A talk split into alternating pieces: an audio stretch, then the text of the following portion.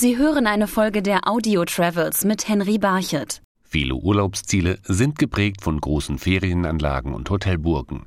Doch immer mehr Staaten und Regionen schlagen den Weg des nachhaltigen Tourismus ein, um Gäste von ihrem Land als Reiseziel zu überzeugen.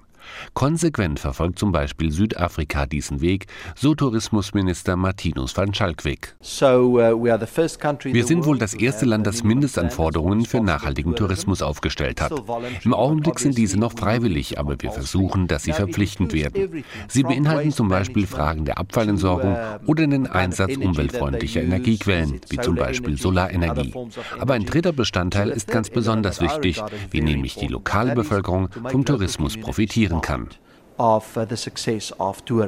Diesen Weg verfolgt auch die niederländische Entwicklungshilfeorganisation C B I.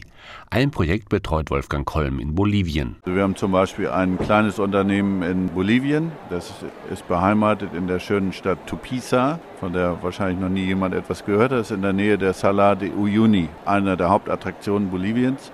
Diese Firma hat begonnen mit einem kleinen Drei-Stern-Hotel in der Stadt Tupisa und hat dann Touren angeboten mit Four-Wheel-Drive-Fahrzeugen in die Salzwüste, hat dabei aber dann auch die lokalen Communities mit einbezogen, die lokalen Bewohner und damit eben genau eine Entwicklung vorangetrieben haben, die wir auch sehen wollen, dass Jobs geschaffen werden, dass sich der Wohlstand in den Regionen erhöht, sodass nicht der Tourismus irgendwo an den Menschen vorbeigeht, die eigentlich davon profitieren sollen. Doch nicht nur in Schwellen- und Entwicklungsländern setzt man auf nachhaltigen Tourismus. Auch in Deutschland schlagen immer mehr Regionen diesen Weg ein, wie zum Beispiel Rheinland-Pfalz. Tourismusministerin Evelyn Lemke. Nachhaltig ist auch der Region eine Identität, die sie ja hat, ähm, mitzugeben sozusagen im Tourismusprodukt oder sie erkennbar zu machen. Das heißt, es sollen auch die Produkte auf dem Tisch stehen, die aus der Region kommen. Dann haben sie kurze Wege, sind regional erzeugt.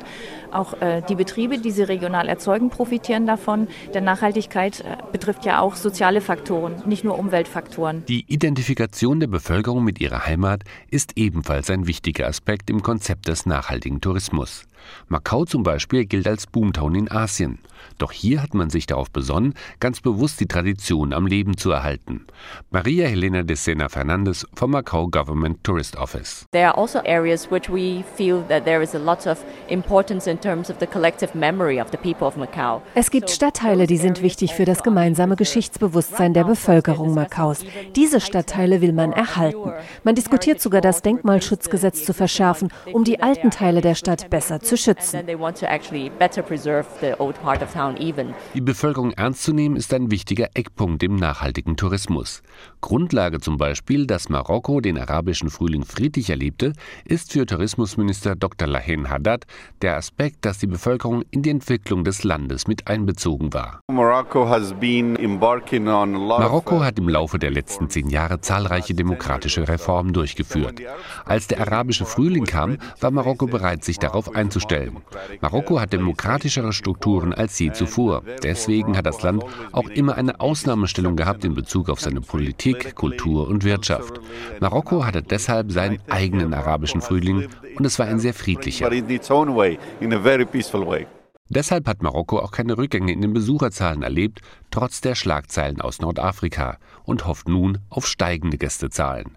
Darauf setzen auch die Vereinigten Staaten.